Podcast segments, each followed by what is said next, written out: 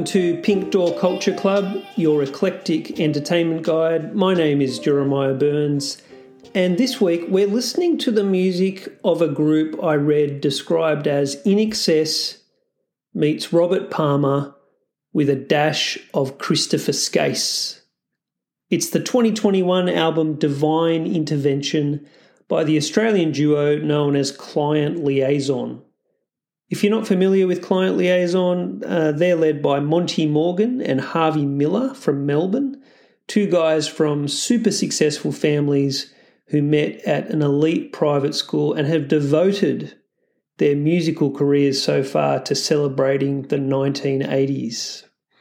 Remember, if you like the podcast, please subscribe and share. Feel free to be in touch with me via the Pink Door Culture Club Facebook page or you can email me at pinkdoorcultureclub at gmail.com. So let's get into it. Divine Intervention by Client Liaison.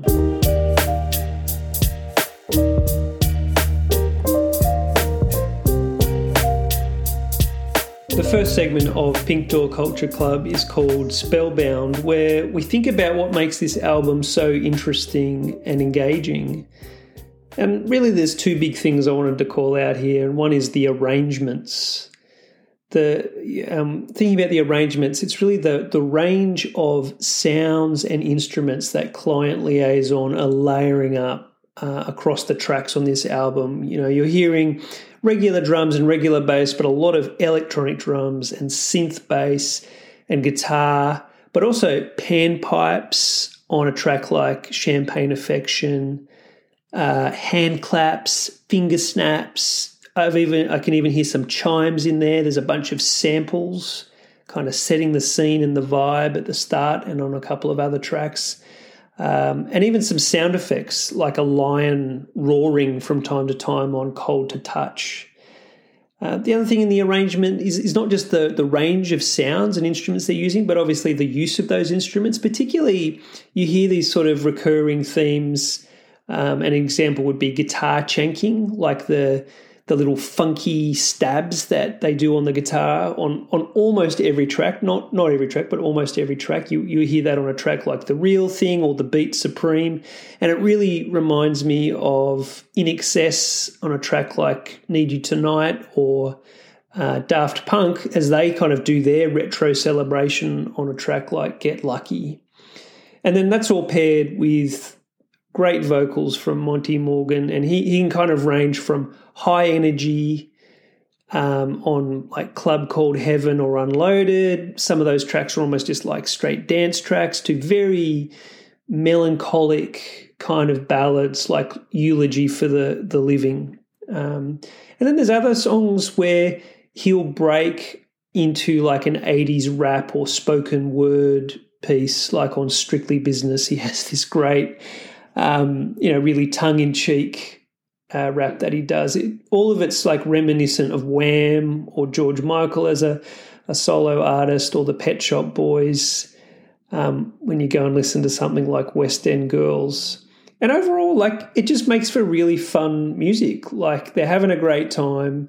They're not taking themselves too seriously. They're helping you have fun.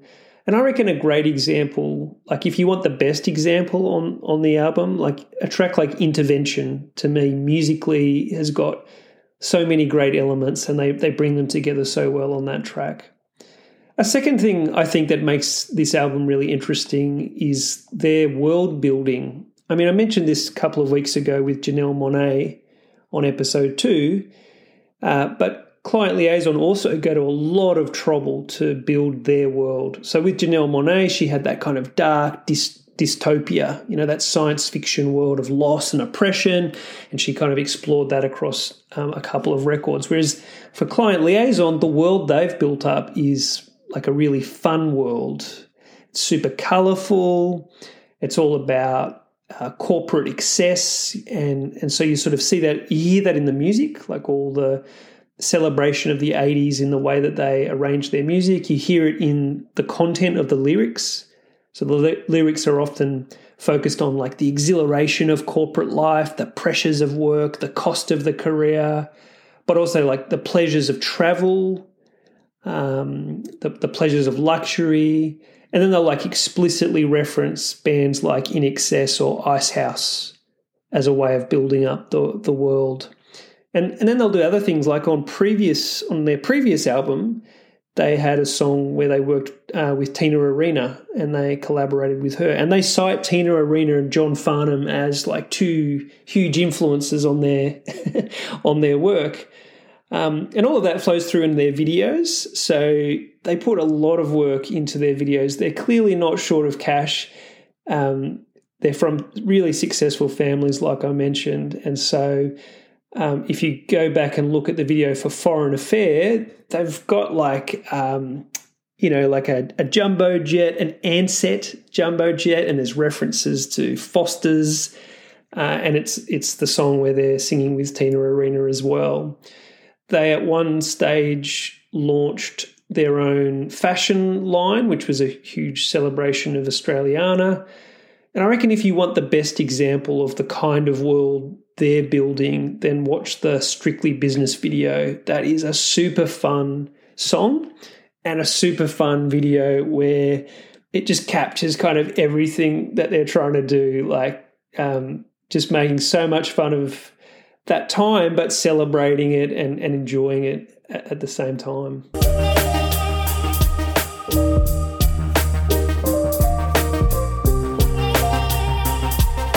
The second segment of Pink Door Culture Club is called Rear Window, and the idea is to look more closely and think more deeply about the meaning of divine intervention.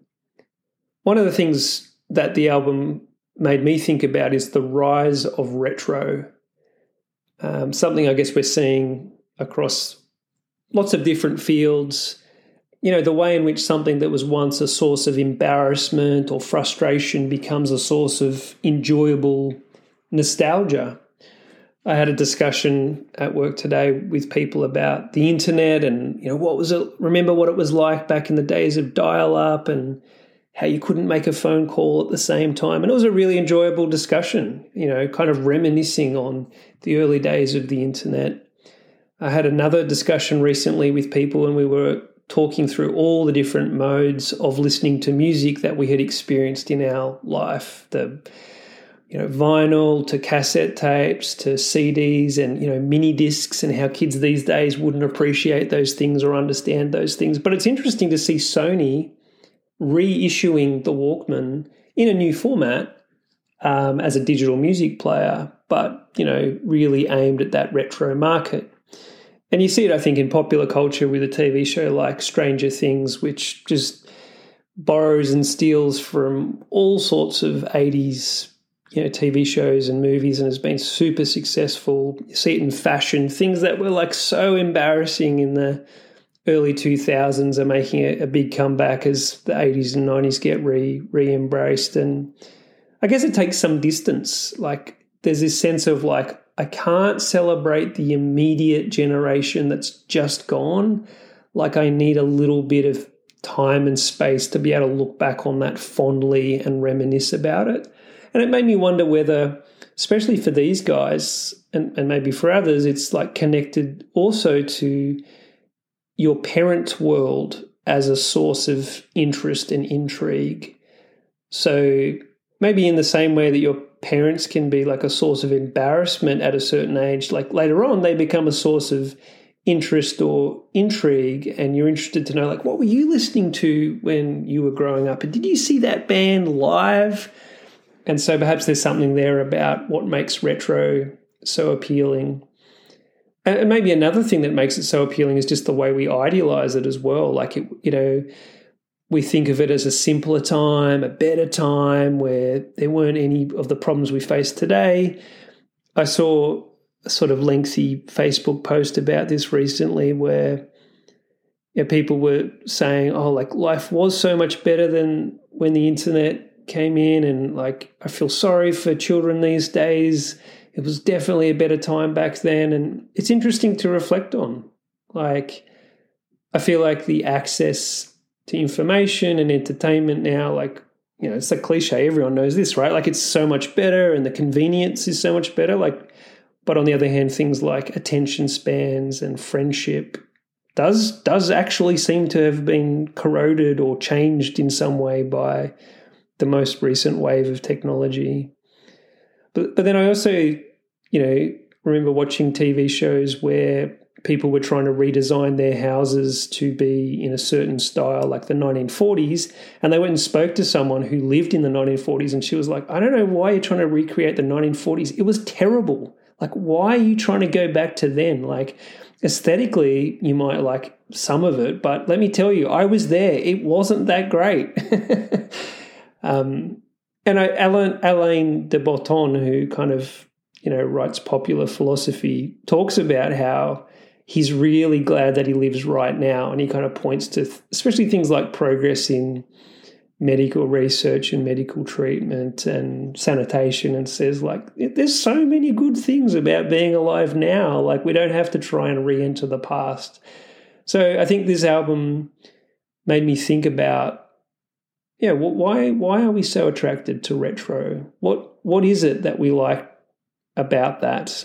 And why what prompts that what benefit does it give us to to reflect on those things? And then you know what are what are the limitations of that? Or um, you know is is there some way in which we're idealizing things wrongly? A, a second thing this this album made me think about was the concept of celebrating corporate australia. Like celebrating australia just in general but also particularly these guys are celebrating corporate australia. Monty morgan like early on when he made his first one of his first um, sort of recordings was spurred into action by his frustration about Australian cultural cringe. And it did make me think like we could, you know, definitely be more positive and less sarcastic and cutting and cynical about ourselves as a as a country. Again, it's like a massive cliche. We've been talking about this for decades. It's not a new thought. But we seem comfortable with ourselves as a sporting powerhouse. Like we know we're good at cricket and swimming, and like we have been good at, or, you know, even in recent times, we've been good at tennis. We, like it feels like we're, we're kind of getting there at times in recognizing that we're a cultural powerhouse. Like Cate Blanchett's out there doing it, Kid Laroi's out there doing it, along with a host of others.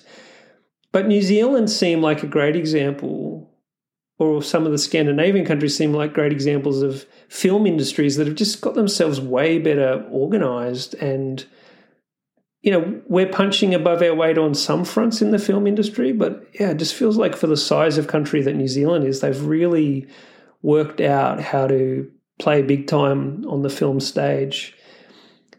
But for, for, for client liaison, I think it poses the question like, do we think of ourselves and are we a business and corporate powerhouse.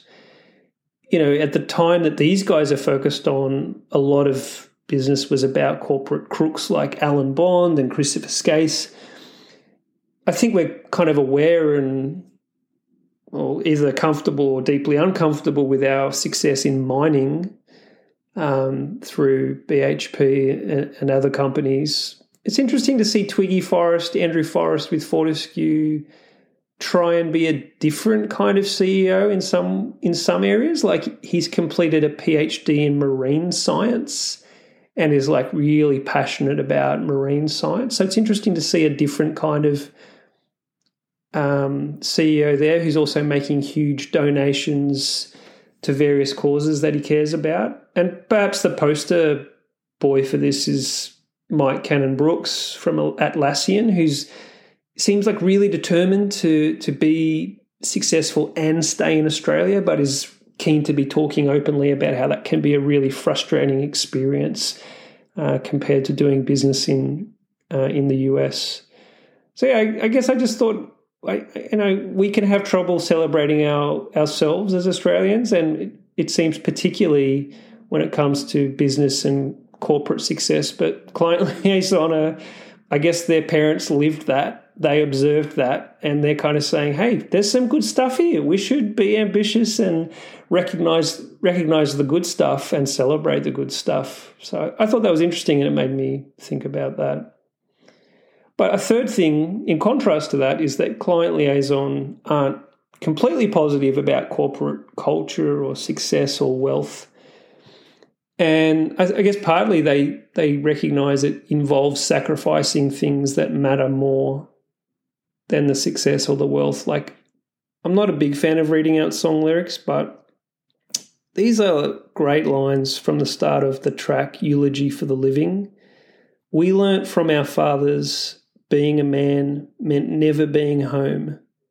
And we learnt from our mothers put on a smile, don't let the sadness show. We keep searching for a meaning just to find we don't believe it. Like that that is a pretty depressing picture of masculinity and femininity you know as as perhaps they observed it or or experienced it or as sometimes goes with or has gone with you know corporate success and, and wealth. There's a real absence there of parents either, either like literally not there or um, emotionally not there. I think that's interesting to to explore that idea or think about that idea that okay, so the the dads aren't home and the mums are home, but not emotionally available. That that was part of the cost. Was part of the cost sometimes of the success that these guys are talking about and thinking about. Again, they talk about how this type of success doesn't satisfy so they talk in Prisoners of the High Life and say, need the hit, need the rush. So you're faking, keeping this up. But the more you make, the more you got to lose. If you win, you're a winner.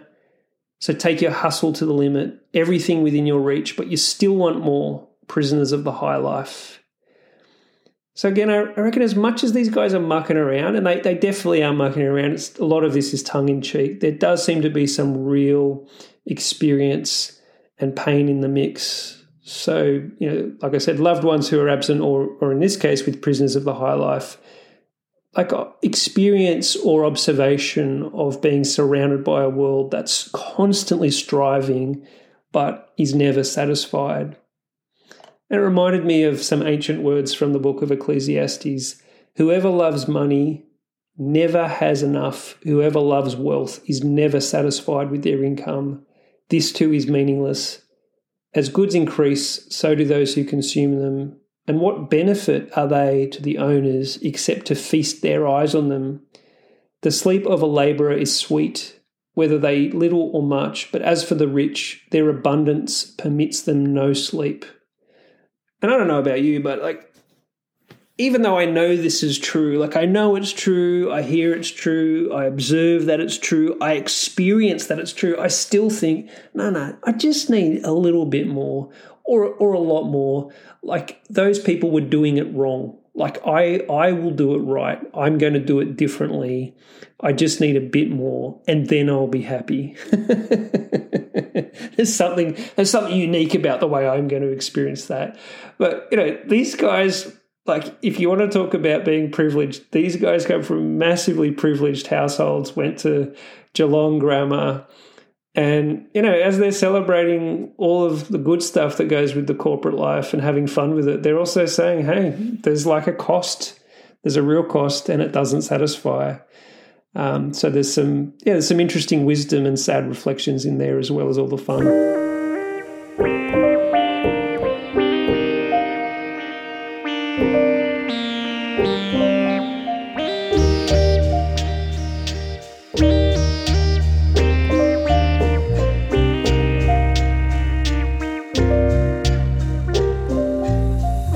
Final segment of Pink Door Culture Club is called The Man Who Knew Too Much, where I just list off some other interesting trivia that I have uncovered. And this week, I'm pretty much reading to you from the first few paragraphs of Wikipedia. so you can cross check. You can cross check there, and whether all of what's written there is true. Um, you can you can let me know if I'm wrong. But uh, it's interesting that Monty Morgan, who's the singer, is the son of Gary Morgan, who's the executive chair of Roy Morgan Research. So when you hear on the news about what Roy Morgan Research discovered, there's a family connection back to client liaison. In fact, second interesting fact, Client Liaison based themselves in a Collins Street office owned by Roy Morgan Research. so when I told you before they they're not short of cash and they've come from a privileged background, you know, these guys are not starting a band in a garage or a dirty old bedroom. They're based in a Collins Street office, corporate office, which I guess you know helps them live the dream and and and live the the image of of the successful corporate life. On the other hand, Harvey Miller, who's the the, the musician and producer involved in Client Liaison, is the son of filmmaker George Miller, who directed The Man from Snowy River, and he was the producer of Babe, one of my favorite favorite films. So yeah, there's definitely a like creative force there in his background, and probably explains the quality of some of their videos. Like perhaps that's just their friends, um, but there's definitely a filmmaker background in in uh, Harvey Miller's family. And lastly, Harvey Miller often lists himself as Harvey Miller AO, as in Order of Australia apparently, he likes to do that whenever he signs his name, whenever he can. He says, Yep, that's fully self appointed. I'm a self appointed Order of Australia. And he kind of hopes that, like, if he just does that for 10 years, it'll just become this self fulfilling thing where people are like, Yeah, yeah, he, he has an Order of Australia. I just, I, I love that because I have met and observed people who grow, go to great lengths to get a recognition like like that. And, you know, that's a good thing and an important thing on one level. But it, it's funny to me that he's coming out of that world and just going, I'm just claiming it. I, am I'm, I'm self appointing myself. I'm, I'm appointing myself an Order of Australia, and it's just going to come true. okay, so we're at the end of this episode of Pink Door Culture Club. Remember that I'm going to publish or have published the season's recommendations ahead of time so you can follow along. You can check them out at pinkdoorcultureclub.com or on the Pink Door Culture Club Facebook page. You can be in touch with me via that Facebook page or you can email me at pinkdoorcultureclub at gmail.com. Thanks for listening.